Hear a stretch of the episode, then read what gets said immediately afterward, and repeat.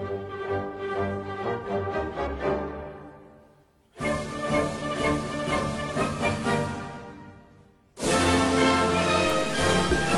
2 giugno, in occasione della festa della Repubblica, si ricorda il passaggio dalla monarchia alla Repubblica, appunto, avvenuto con un equilibratissimo referendum alla fine della Seconda Guerra Mondiale.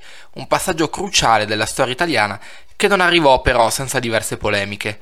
In questo podcast racconto brevemente come si è arrivati alla votazione del 2 giugno 1946 e le conseguenze di quel voto. Fino ad allora, quindi fino a prima del 1946, l'Italia era una monarchia costituzionale, regolata dal famoso Statuto Albertino nato nel 1800. In una monarchia costituzionale il re gioca chiaramente un ruolo fondamentale ed è infatti proprio lui, con il suo appoggio al fascismo, a favorire negli anni 30 l'ascesa al potere di Mussolini e la successiva entrata in guerra dell'Italia. Due cose che nel referendum del 46 molti italiani non gli perdoneranno. Il re Vittorio Emanuele III, a seguito dei tragici eventi della guerra, cambia idea.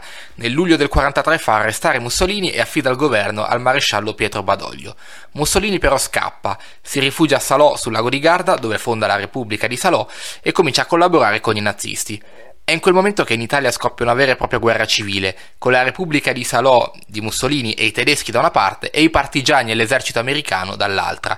Come sappiamo, sotto la spinta degli americani sbarcati a sud e dei partigiani che cominciano via via a liberare le città del nord, il fascismo cade e i tedeschi vengono cacciati dall'Italia.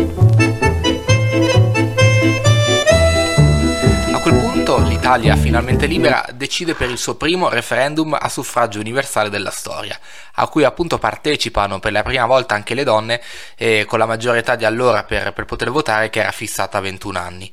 Al referendum partecipano 25 milioni di italiani, con un esito in realtà molto incerto. In quegli anni la monarchia è ritenuta da molti un'istituzione superata e, come detto prima, è accusata tra l'altro di aver facilitato l'ascesa del fascismo e l'entrata in guerra dell'Italia. Ma nonostante questo il referendum è molto equilibrato. Alla fine vince la Repubblica, ma con appena il 54% dei voti contro il 46%.